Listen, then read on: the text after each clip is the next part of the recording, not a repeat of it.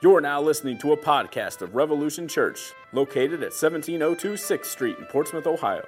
Revolution meets on Sunday evenings at 6:30 p.m. For more information, visit www.revolutionchurchohio.com or check out our Facebook page. Good evening, church.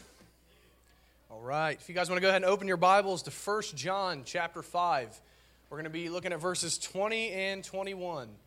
And if you're already there, you know what that means. We are finishing our study of First John this evening. Right? This is going to be a good time. We have spent, I went back and looked at it, we have spent eight months and some change in this short letter. And that's not counting the, uh, the two months worth of breaks that we took to, to go over the five solas and to celebrate Advent. So we have legitimately spent, my math isn't good, like 35 weeks in a five chapter book. Right? So God bless you guys for being patient. I see some of you guys out there nodding, saying, Yeah, it's about time to be over with and you guys are not funny. Um, so yeah, yeah. So eight months and some change in this short letter from John, and I, it has been awesome. I haven't, I've never went this deep in a book before. It has been awesome. Uh, but next week we're going to be starting a series in the book of Psalms. 150 weeks in the Psalms, ladies and gentlemen. We're about to do it. Some of you don't think that's funny. That's a joke. We're going to spend 17 weeks in the Psalms. Don't worry about that. I don't think I could do three three years in the Psalms, but we might do three years in the Gospel of John here soon. Anyhow, uh, that's neither here nor there. Uh, but we are finishing up this, this little letter that John wrote to the church in Asia Minor. But a question to begin this sermon How often do you dwell on Christ? How often do you dwell on Christ? Just sit and think on Him. How often do you consider who He is, His person? How often do you consider what He has done, His work? What he's done to save sinners. How often do you sit and just contemplate the grace of Jesus Christ toward you, a sinner? Contemplate the fact that he is God, that he is God incarnate, God in the flesh. How often do you really sit down and consider the person and work of Jesus Christ? I am thoroughly convinced that I don't do it as much as I should. Right? And I know that because I know how I live. I sin all the time. And I know I'm not the only one in here that sins. Even Christians, we sin on a daily basis. But I think that there's a strong correlation between standing amazed by who the Lord Jesus Christ is and considering who he is deeply in our hearts and how we live. There's a direct correlation on how we view Christ and how we honor him in our lives. All right, so I know that I'm, I'm almost positive I'm not the only one here who would agree that we don't consider Christ as much as we should. So, my goal this evening is to remind us all of the supremacy of Christ, to show that Christ is all. You're going to hear that phrase a lot here in a little bit. Christ is all, that He is the center of everything in the universe, that He is everything to us, Christian. Right? If you're, if you're here and you're not a believer, you've not repented of your sins, you're not following the Lord Jesus Christ daily in faith and repentance, Christ means nothing to you right? Just practically, he means nothing to you. He's just a, a story. Right? He may have been a, a person, but he's nothing to you really. But to the believer, I want to press to you, he is everything to us. And likewise, if you're an unbeliever, I want to, I want to press on you. Christ is supreme, he's everything. You need to acknowledge his lordship, repent, and trust in him. But in showing you guys, as I'm going to attempt as a weak preacher, showing you guys that Christ is all, I hope to fan the flame in your hearts toward Christ. Right, to, to stoke that flame. So, my prayer this evening is that we would get a glimpse, just behind the veil, just a little glimpse of who Jesus is and his great grace toward us as believers. That, that we would find him to be more precious to us than we did an hour ago. That's my great goal this evening. And then, as in doing that, by seeing Christ as he is, that we would cling even more tightly to him and forsake anything that would attempt us to, to uh, uh, that would tempt us to forsake him, to go another way, to let something threaten his place and position in our lives as Lord. So here's my thesis for this evening. Here's the big point that we're driving at. If you're a note taker, go for it. Christ is all. He is supreme. And if we set our eyes on Him, we will keep from all forms of idolatry. So that being said, let's go ahead and look at 1 John chapter 5 verses 20 and 21.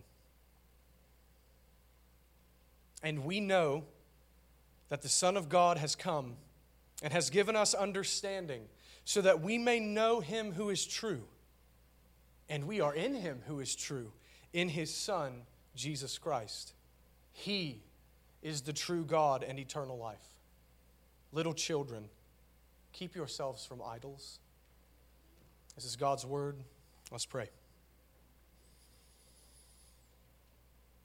Father, we humble ourselves before you and before your word as ignorant people who need instruction, as sinners who need forgiveness. We also humble ourselves before you, the believers here, as your people who want to know you more, who want to see your Son. So, God, I pray that you would send your Holy Spirit upon us this evening that we might see, that you would give us a fresh outpouring of the Holy Spirit, that we might see Christ rightly and that we might forsake all idols. And Lord, we beg that you do something this evening because if you do not work a work of sovereign grace, then this is all for nothing. Please, Holy Spirit, work alongside the Word of God to make the people of God like the Son of God. I pray this in Christ's name. Amen. All right, so as John ends this letter, we said these, these final two verses, this is John ending the letter. He, and he wants to encourage his readers at the end. That's what he's been doing in this last, last few paragraphs. And he does this by making a series of statements uh, that we can be confident in. If you read, there's three statements of we know, we know, we know. And his final statement of confidence for us, his reader, is this, or it begins with this. And we know that the Son of God has come. Right? So we know that Jesus Christ has come into the world, is what he's referencing. We know that the Son of God has come. So, what John is doing is he's hitting the fundamental truth that the Son of God, the second person of the Trinity, God the Son, has taken on flesh and come into the world. Right, so the Son of God took on humanity and came to earth. John is saying that we know that as an absolute fact. And what John's doing here is he's hammering home the point that Jesus is truly God and truly man. Right, we know that the Son of God, the divine one, has come, taken on flesh. That's what he's aiming at. And just a little bit of background. The reason why John's hammering that at the end of this letter is because, as we've talked about many times in the last eight months, uh, the heretics that John writes against were denying that Jesus Christ had actually come in the flesh. They were committing a heresy called Docetism. There's your $5 word of the day. Um, and Docetism basically taught that Jesus only appeared to be human, but that the Son of God had not actually taken on flesh and become a human being. And John is saying, no, no, no. Opposed to that heresy, that nonsense, we know that the Son of God has actually taken on flesh and come into the world. Right? So, opposed to that, we know this. He's taken on humanity and has come. And we know why he did it. We know why Jesus took on flesh and came into the world. And I think that this is implied every time that John talks about Christ's humanity. What's implied is the reason why Jesus Christ took on humanity.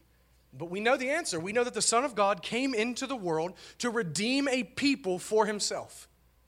That's what we know. For his glory, that he might save his people from their sins.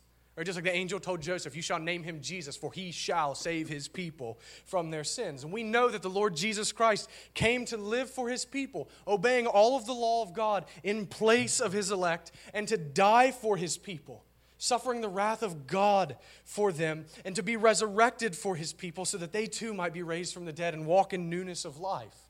And he did all of this, living, dying, being raised from the dead for his people all in order to accomplish the salvation of his people. This is what we know. Jesus Christ came into the world to do an act of redemption. And the reason why John wants to hammer this at the end is because we know that if Jesus did not take on humanity and did not come into the world, that he did not save anyone. That's what we know. That's why John is hammering this so hard. If Christ did not take on human flesh, then he did not redeem human beings. Right? So, this truth that Christ has actually come, the Son of God has actually come, is so precious to us. Fully taking on humanity, the humility of God to come and live and die for sinners that they might be saved.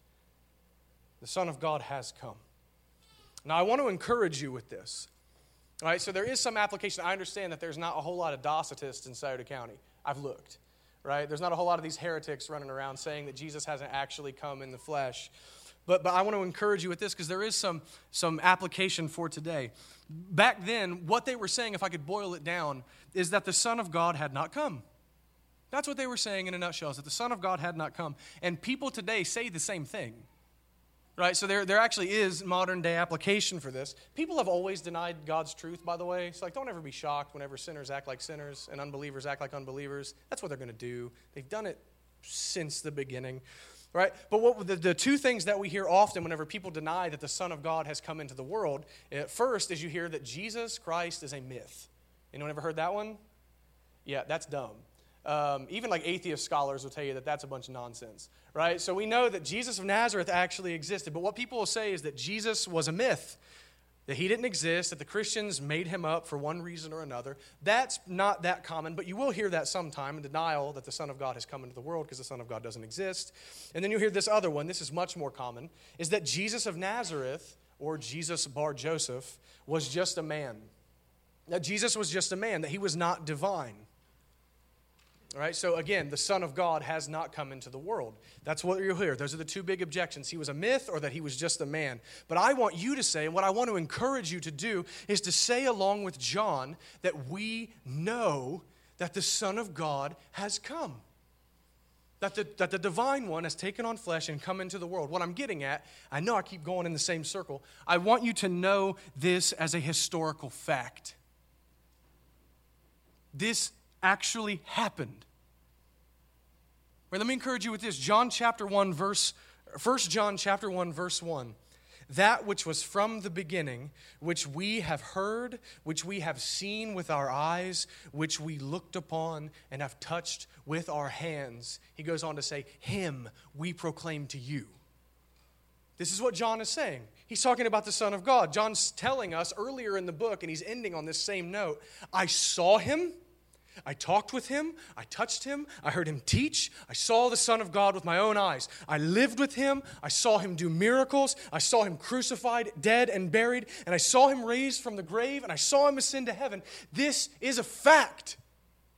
We know that the Son of God has come. We have an eyewitness testimony from an apostle who was there, John. He says, This is fact, is what he's saying. We know this with utter confidence. The Son of God has come. But sometimes I fear that we view the Bible as a collection of stories. Anyone ever prone to that?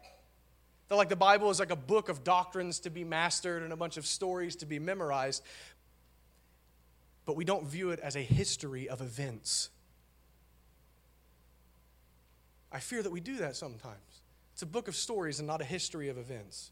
Don't view the scriptures that way. The Son of God has actually come. That's what John's nailing down to us. The Son of God has come. He's reminding us of what we know, and we know that Christ has come into human history and taken on flesh in order to save his people. And let me boil that down to one last thing. All of human history points to this one point in time. We know that the Son of God has come. All human history before then was pointing to there. Now we look back to him and we look forward to the time when the Son of God will return. What he's saying is we know that Christ has come. We know that everything, that's the focal point, is the Son of God coming into the world. At that point in time, Christ is the center of it, and we know that he has done it, that he has come and saved his people. But not only has Christ come, John says that he's done more than that. Christ has come, going on in the verse, and has given us understanding so that we may know him who is true. Oh, that's, that's sweet. Like, like, hear that again. The Son of God has come and has given us understanding so that we may know him who is true. He has given us understanding so that we might know God. God is who John's referencing. He, he, he who is true is God. And the us here, given us understanding, is the believer. So, what John is saying is that Jesus, by the Spirit of God, has opened our minds to see the truth, to see the truth about who Jesus is, to see the truth about what Jesus has done for our salvation. And He has done this, Christ has given us understanding so that we might know God. And whenever John says know God, he doesn't mean to know God um, just intellectually or to have a bunch of head knowledge about God, but to know God experientially. To know God as Father, to be reconciled to Him, to know Him intimately, to have fellowship with the Father, to have peace with Him, to abide in Him and have Him abide in us. To know God relationally and experientially. The Son of God has come and given us understanding so that we might have that kind of relationship with the Father. Now, let me tease something out about this. I, I love doing stuff like this. Jesus is the active in this sentence. Okay, the Son of God has come, Jesus has come, and he has given understanding. Jesus Christ is the active, and we are the passive here.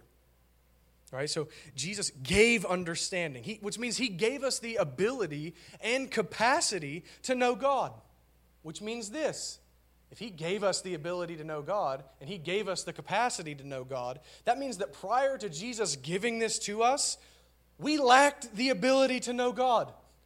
We couldn't know Him. Mired down in our sin, in our obstinate rebellion against God, we had no heart towards God until Christ gave us understanding. Matthew 11, 27, the Lord Jesus himself says, All things have been handed over to me by my Father, and no one knows the Son except the Father, and no one knows the Father except the Son, and anyone to whom the Son chooses to reveal him. That's heavy. It says, No one knows the Father unless I show him to you, is what Jesus says. So we are only in right relationship with God. We are only in communion with God because of the grace of Christ. Now, I know some of my theology nerds are in here saying, but what about the Holy Spirit doing the work of regeneration, right? Bringing us from death to life, giving us eyes to see. I understand that our salvation is a Trinitarian work of God, but here John is focusing on Jesus. Jesus Christ sends the Spirit of God upon the elect so that we might be born again. Okay, so if that just helps you out a little bit. But it is only because of the grace of Christ that we know God, is what John's aiming at here. Let me, let me say it again. It is only by the grace of Christ that you know God. Oh, that we would be astounded by grace. I know we hear it a lot. You did not have the capacity to know God. You wanted nothing to do with him until Jesus Christ gave you understanding. He revealed the Father to us. He did not have to. And furthermore, he does not reveal the Father to all. He says, the only one, the ones I choose to reveal him to. We did not deserve this. We are sinners. We deserve the condemnation of Jesus Christ. We deserve what John calls the wrath of the Lamb. We were ignorant and blind, but Christ gave us, the believer, understanding and sight, all purely by grace. Jesus Christ has come to save a people and has given them understanding so that they would truly know God. And if you're a believer, that's happened to you. So Jesus has done all of this work so that we would know God. He has come, He has given us understanding. And let me tell you this something about Jesus, uh, He's really good at His job right? Like he's not like some of you guys. I've talked to your bosses and stuff. Um, but Jesus always does a good job. He doesn't fail, is what I'm getting at. Because here's what John goes on to say. So Jesus has done all this stuff. He's given us understanding, come into the world to purchase a people for himself so that we may know him who is true. And we are in him who is true. In Jesus Christ, his son. This is the result of the work of Christ. It's effective. It's effective. He does his job well. So, in light of that, John affirms to the believer that we indeed know God. Right? We indeed know God. We are actually in a right relationship with the God that we were once alienated from. We were made into the children of God. And this is all because of his Son, Jesus Christ. We know God through faith alone in Christ alone. And what John and Jesus labor throughout the Gospel of John to say is that if you know the Son, you know the Father. And if you don't know the Son, you don't know the Father. That's John's point here. Because we are in his Son, because we have come to faith in Christ, we are now in the Father. Since we have come to trust in the Jesus that John and the apostles have preached to us, we know with absolute certainty that we are in right relationship with God. And I love this. This we know thing means that there is absolutely no question about it. This is a certainty for everyone who has trusted in Christ. And again, I'll keep boiling it down to its simplest points. What John is saying is Jesus Christ is the whole reason that we know God. Because of his person, because of who he is, taking on humanity so that he might redeem human beings. And because of his work, his living, dying, and being raised from the dead in place of his people, because of his grace toward us, enlightening our minds that we might see God and know God through Christ. It's all because of Jesus that we know God. It's all because of Jesus that we have the forgiveness of sins. It's all because of Jesus that we have hope for eternal life. It's because of Him, not because of us, not because of our good works, not because of our obedience, not because we are so smart to choose God, not our anything, but because of Christ alone. That's what John is hammering home for us. Because of Christ. What John is doing, and I'm trying to do, is exalt Christ. We know all these things about Him. See Him.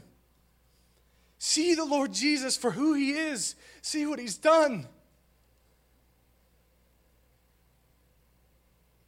He's supreme. We ought not be able to think about Christ without being overwhelmed. And then John puts the exclamation point on the end of this. He says, He is the true God and eternal life. He, referring back to Jesus Christ, is the true God and eternal life. He's driving us to see his supremacy. He's driving us to see the necessity of Jesus Christ. That Christ is all. That Christ is everything. That he is the center of everything the focus of everything. He says Jesus Christ is the eternal life, He is the source of life. The forgiveness of sins is only found in Him. Apart from Him, there is only death. He's telling us that He is the eternal life, that our reconciliation to God consists of Christ. I love that. It's not just about what Christ has done, but He Himself is eternal life, which means our reconciliation is Christ. Not just what he has done, but he himself is our eternal life. Our knowledge of God is due to him. Our peace is in him. And apart from him, there is no life, both now and in the life to come. Outside of Christ is only wrath and condemnation from God for our sins. He is the eternal life. He is our only hope. Everything else that we might look to is futile because it does not have eternal life. He alone is eternal life. Christ alone. This is part of his supremacy, and John just hits the nail on the head, and he is the true God.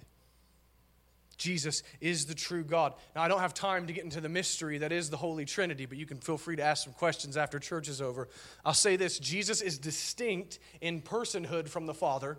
He's not saying that Jesus, the Son, is also the Father. That's not what he's saying here. He's saying Jesus Christ is truly divine. Jesus Christ is God. He has the divine essence. He is truly God. And I know that that's basic, right? I, I would assume the majority, vast majority of people in this room will affirm that Jesus Christ is God, right? I say it enough that you would be hyper allergic to this if you were here this long, right? But and I know that that's basic, and I'm sure a lot of you are thinking, I know that Jesus is God already. So what? I get that. I checked that off the list of the doctrines that I believe. But I beg you to think on that for a minute.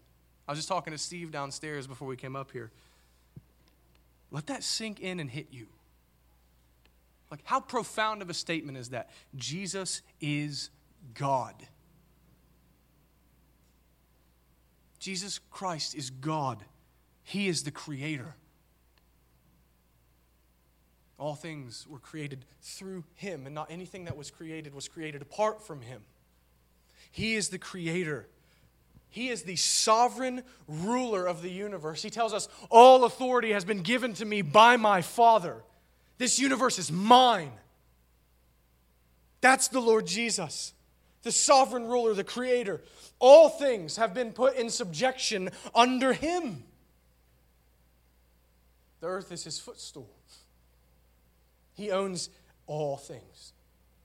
He is the all powerful, all knowing one. He is eternal. He has no beginning, He has no end. He is the judge of all mankind.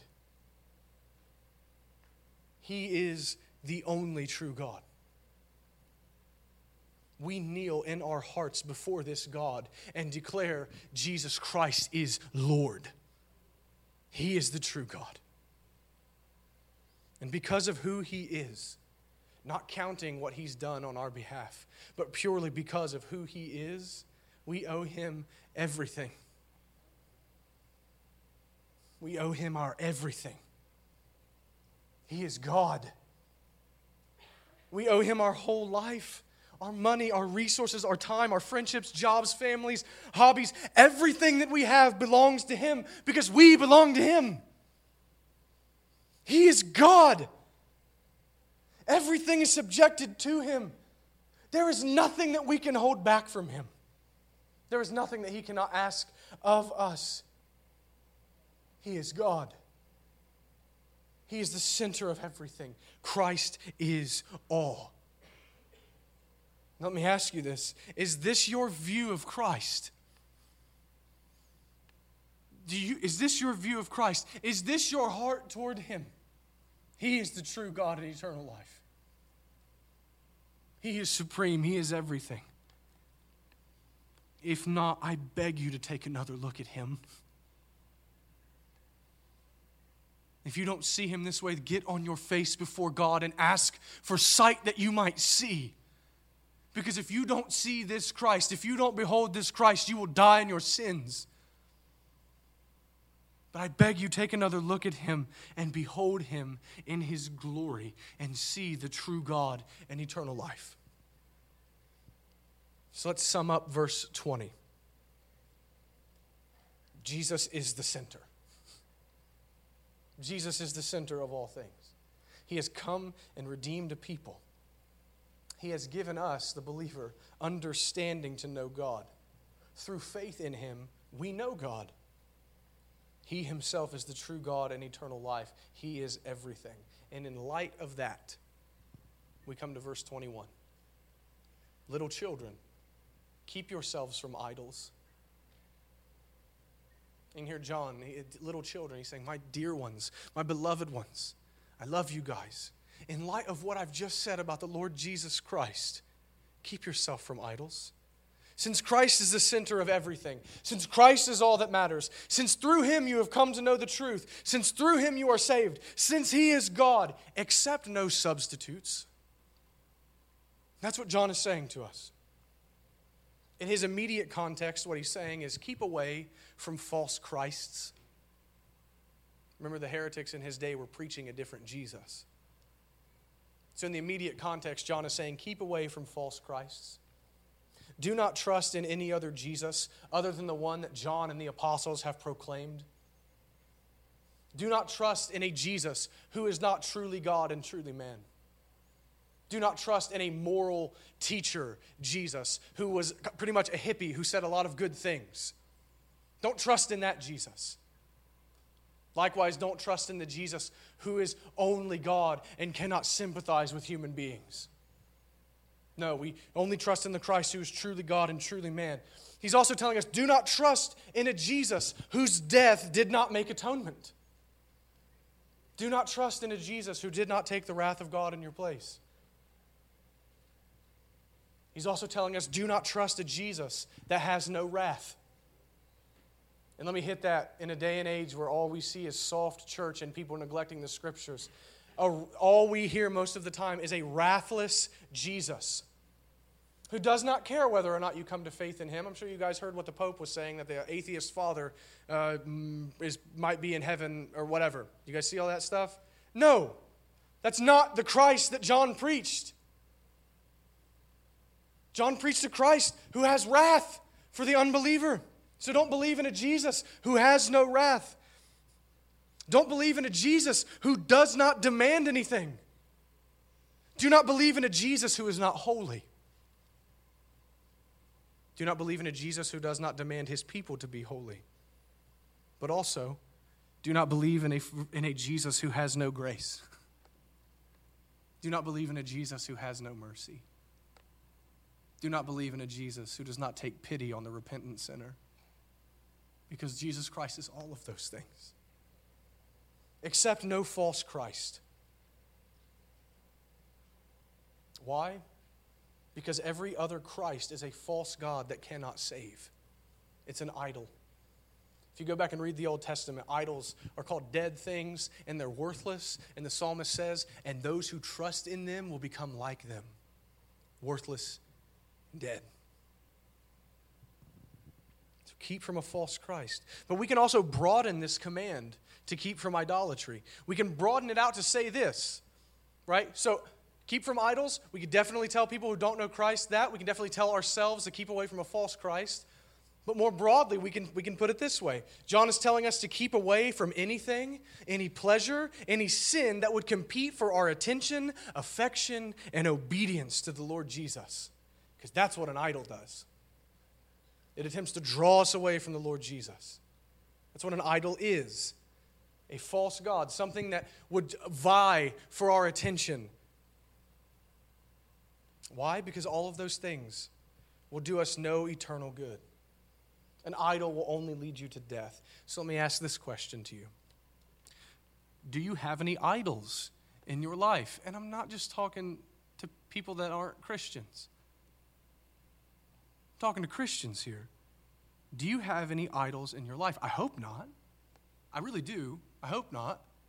But I would argue that most of us have at least something in our lives that creeps up and threatens to dethrone Christ from his rightful place in our hearts. There's something, and it creeps. So search your heart. Let me ask you some questions. I want you to evaluate yourself. Think on these things. What brings you the most joy? What brings you the most joy?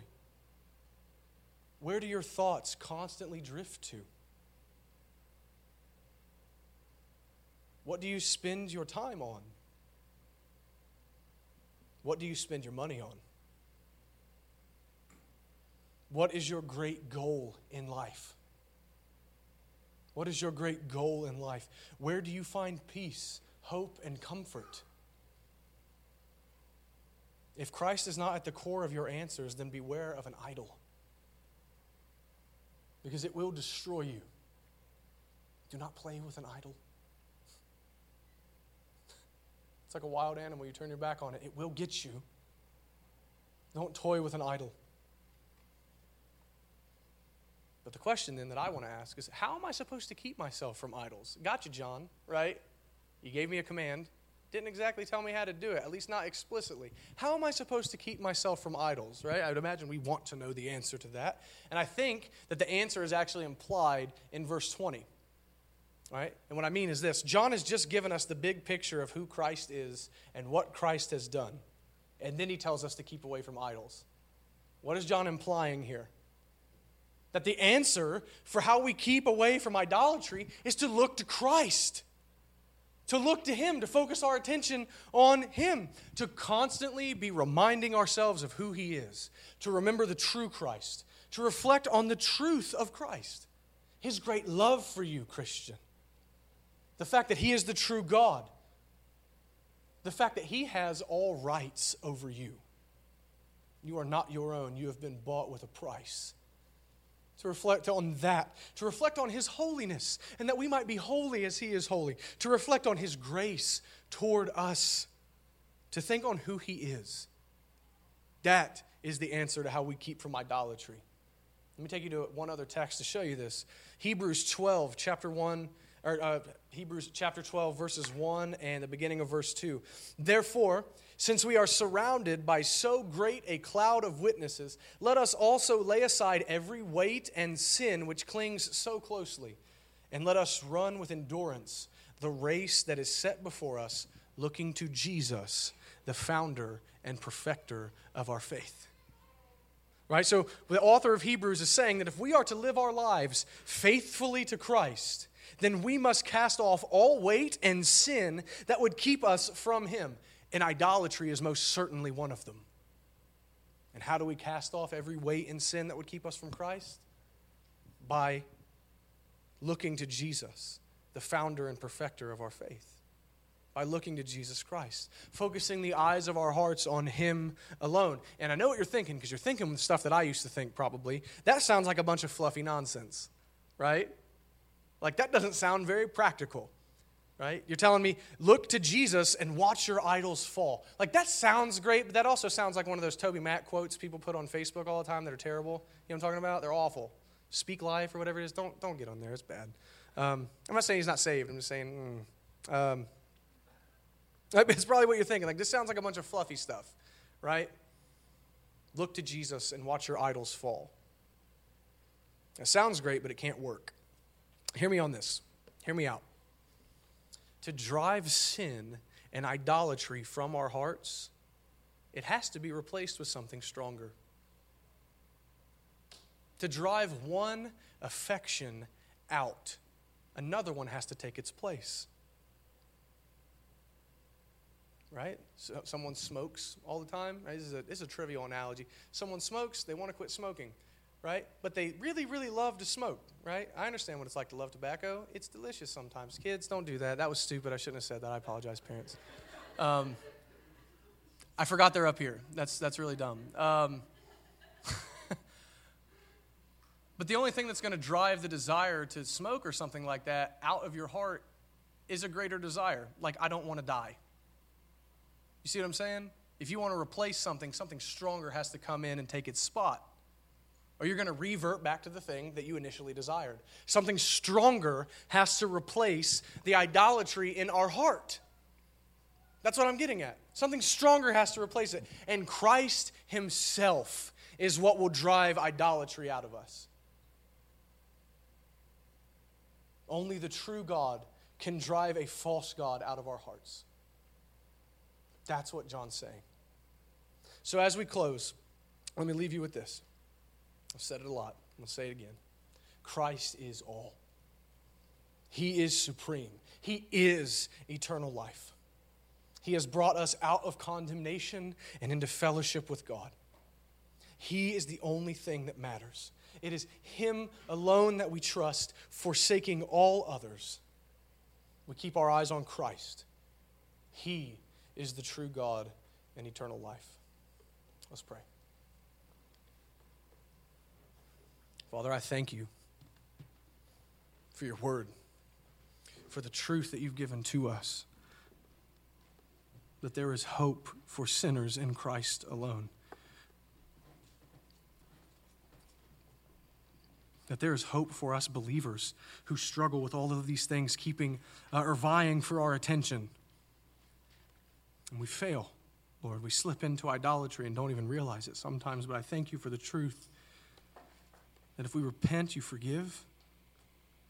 That Christ has bore our condemnation, that Christ has come into the world to save a people, and that Christ can drive an idol from our hearts.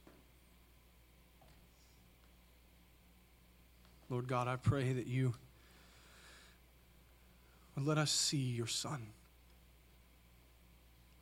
Let us see him more deeply than we've seen him before. And let our affection be for him and for no one else. Seal us, Lord, in your grace. In Christ's name, amen.